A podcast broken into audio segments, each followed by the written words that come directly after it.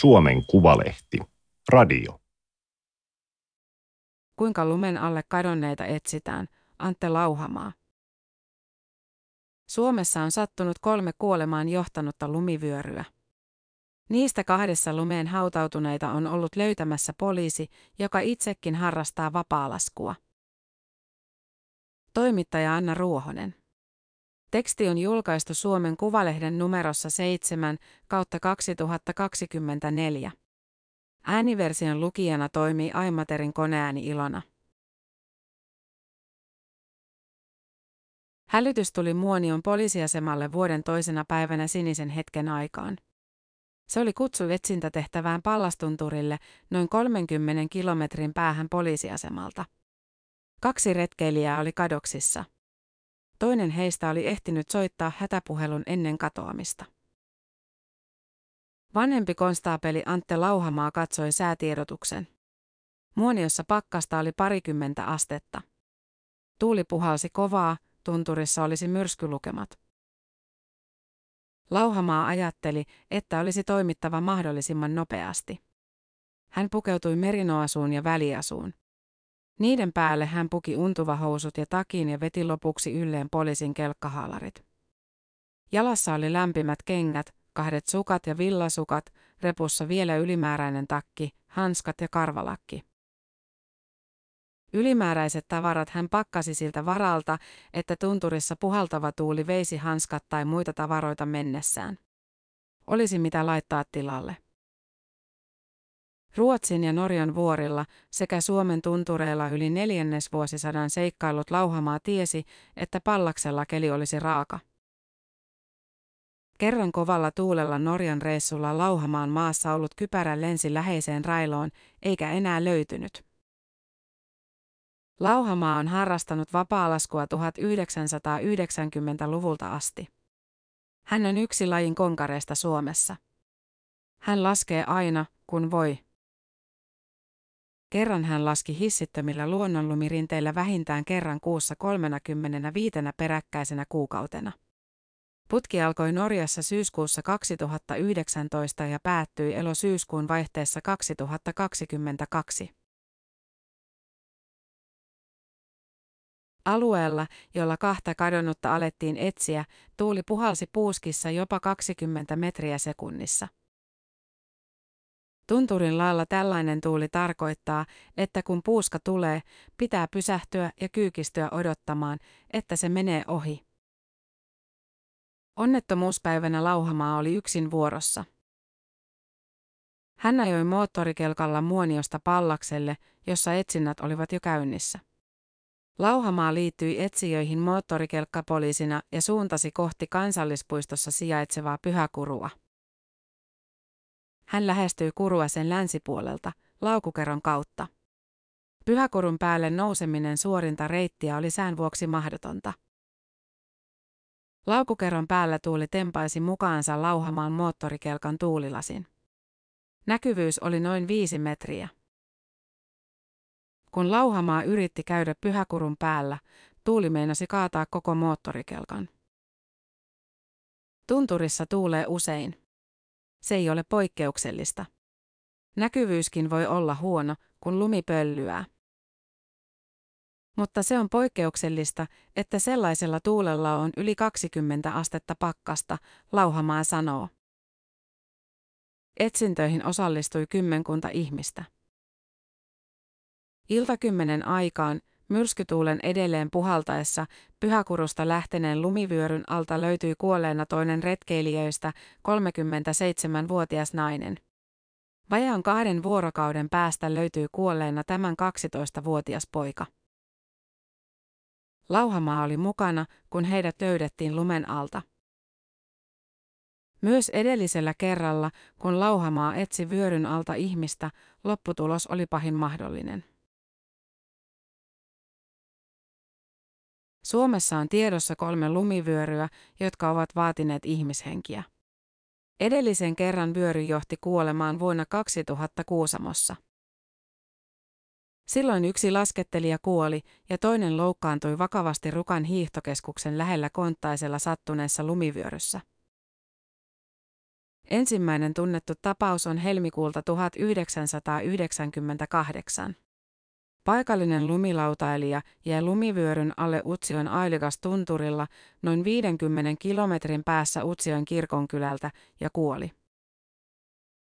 Lauhamaa itse oli seurueen mukana, mutta selviytyi vyörystä pienin vammoin. Hän oli tuolloin 22-vuotias ja laskemassa Utsioilla, kun tapasi sattumalta kaksi paikallista lumilautailijaa kylän pensa-asemalla. Muutama päivä tapaamisen jälkeen he päättivät lähteä Utsioin ja Karikasniemen välissä Tenojokilaaksossa sijaitsevalle Ailikakselle. Jyrkkäpiirteinen tunturi ei ollut Lauhamaalle entuudestaan tuttu, mutta paikalliset tiesivät sen. Olosuhteet olivat jälkikäteen ajateltuna huonot, Lauhamaa sanoo. Nykyään hän katsoisi laskumaastoa riskien hallinnan näkökulmasta ja jättäisi todennäköisesti menemättä. Silloin ajateltiin, että Suomessa ei tapahdu lumivyöryjä, Lauhamaa sanoo. 1990-luvulla Lauhamaalla ei ollut vielä skinejä, eli suksen pohjiin teipattavia nousukarvoja, joiden avulla laskija pääsee nousemaan tunturiin tai vuorelle. Vielä vähemmän silloin oli splittejä, eli pituussuunnassa keskeltä halkaistuja lumilautoja, joissa kaksi laudan puolikasta toimivat suksina. Siksi toinen paikallisista kyyditsi lauhamaan ja paikallisen lumilautailijan Ailikaksen huipulle moottorikelkalla. Tapahtumista on neljännesvuosisata ja muistikuvat ovat hämärtyneet. Lauhamaa muistaa laskeneensa ailikakselta ja huomanneensa, kuinka lumi lähti liikkumaan ja upottamaan jalkojen alla. Hän yritti laskea pois, mutta päätyi pyörimään lumen mukana alaspäin. Jossain vaiheessa puita meni ohi ja sain puusta kiinni. Jotenkin lensin vyöryn sivuun. Tämä on se minun muistikuva siitä asiasta. Lauhamaa selvisi pienillä vammoilla. Jalkaan sattui vähän. Mutta toinen paikallisista lumilautailijoista katosi lumen alle. Lauhamaan muistikuvien mukaan hänet löydettiin noin 3-4 tunnin kuluttua. Mitään lumiturvallisuuskamppeita meillä ei tietenkään ollut, koska ei me oltu varauduttu mihinkään lumivyöryihin. Läheiseltä kylältä tuli väkeä auttamaan kadonneen lumilautailijan etsinnöissä. Lauhamaa etsi myös. Kyläläiset olivat ottaneet mukaansa improvisoiduiksi sondeiksi sähköputkia, lapioitakin oli. Näin Lauhamaa muistelee. Sondi on lumitutkain, jonka avulla lumen alla oleva ihminen voidaan paikantaa. Tapahtuma on kulkenut mukana, mutta ei se ole tehnyt mitään negatiivisuusharhaa, että näkisin asiat negatiivisina. Päinvastoin. Ajattelen, että elämä on meille lahjana annettu ja siitä pitää nauttia, hän sanoo. Riskialttiissa ympäristössä päätösten tulisi perustua tosiasioihin, sanoo Lauhamaa. Vapaalaskuun ja tuntureilla liikkumiseen liittyy riskejä, mutta järkevästi toimimalla riskit ovat kuitenkin pieniä, jos vertaa esimerkiksi liikenteeseen. Pallaksen pyhäkuru on vapaalaskijoiden suosiossa. Se on kaunis, jyrkkyydessään sopivan haastavan maasto. Siellä lumi säilyy yleensä pitkälle kesäkuukausiin. Topografisista eli maanpinnan muodoista johtuvien ominaisuuksien vuoksi se on myös tunnettua lumivyörymaastoa. Vallitseva tuuli puhaltaa pääasiassa lännestä. Samalla suunnalla on myös paljon loivia tuntureita. Tuuli pääsee kuljettamaan tehokkaasti lunta Pyhäkurun puolelle, Lauhamaa kertoo. Siksi Pyhäkurussa on useita niin kutsuttuja vyöryalustoja. Erikokoisia lumivyöryjä tapahtuu toistuvasti. Alkutalven 2023 aikanakin niitä oli useampia. Lauhamaan mukaan lumivyöryjä esiintyy jossain mittakaavassa melkein kaikilla Suomen tuntureilla. Myös muut Suomen tunturit ovat pyöreäpiirteisiä, joten tuuli pääsee kuljettamaan ja kasaamaan niihin lunta. Poliisityönsä lisäksi Lauhamaa kouluttaa lumiturvallisuuteen harrastajia ja ammattilaisia, esimerkiksi pelastushenkilökuntaa. Hänellä on muun muassa lumivyöryalan ammattitutkinto CAA2. Lumiturvallisuusajattelussa on hänen mukaansa olennaista ymmärtää, mikä on lumivyörymaasto. Vasta sitten voi hallita mahdollisia riskejä. Se tarkoittaa myös sitä, että mikä tänään on turvallista ja hauskaa, saattaa 12 tunnin sisällä muuttua hengenvaaralliseksi. Tätä lauhamaa ei kuitenkaan pyhäkurussa miettinyt. Hän ei miettinyt, millaisia päätöksiä kadonneet retkeilijät olivat pyhäkurun harjanteen päällä tehneet, eikä arvioinut tilannetta muutenkaan. Hän ei ajatellut, että lumeen hautautunut ihminen pitäisi saada noin vartissa ylös hangesta, jotta hänen mahdollisuutensa selvitä hengissä paranevat. Ennen kuin molemmat olivat löytyneet, en ajatellut muuta kuin että molempien retkeilijöiden on löydyttävä. Niin kauan, kunnes toisin todistetaan, etsin hengissä olevaa ihmistä. Lumi on elementtinä dynaaminen. Siinä missä vaikkapa surffaajat pystyvät arvioimaan aaltojen ominaisuudet välittömästi katsomalla, lumen analysointi vaatii enemmän taustatyötä. Lumesta ei heti näe, missä tilassa se on. Lumi alkaa muuttua heti maahan satamisen jälkeen ja se jatkaa muuttumista koko sen elinkaaren ajan. Vapaalaskussa elementin tunteminen on osa lajia. Suomessa lumipeite on verrattain ohut, korkeintaan pari metriä, kun esimerkiksi Japanissa lumen syvyys saattaa olla 6-7 metriä. Lumipeitteen ohuuden takia lumen pinnan ja maan välillä voi olla suuri lämpötilaero. Siksi lumeen syntyy paljon heikkoja kerroksia.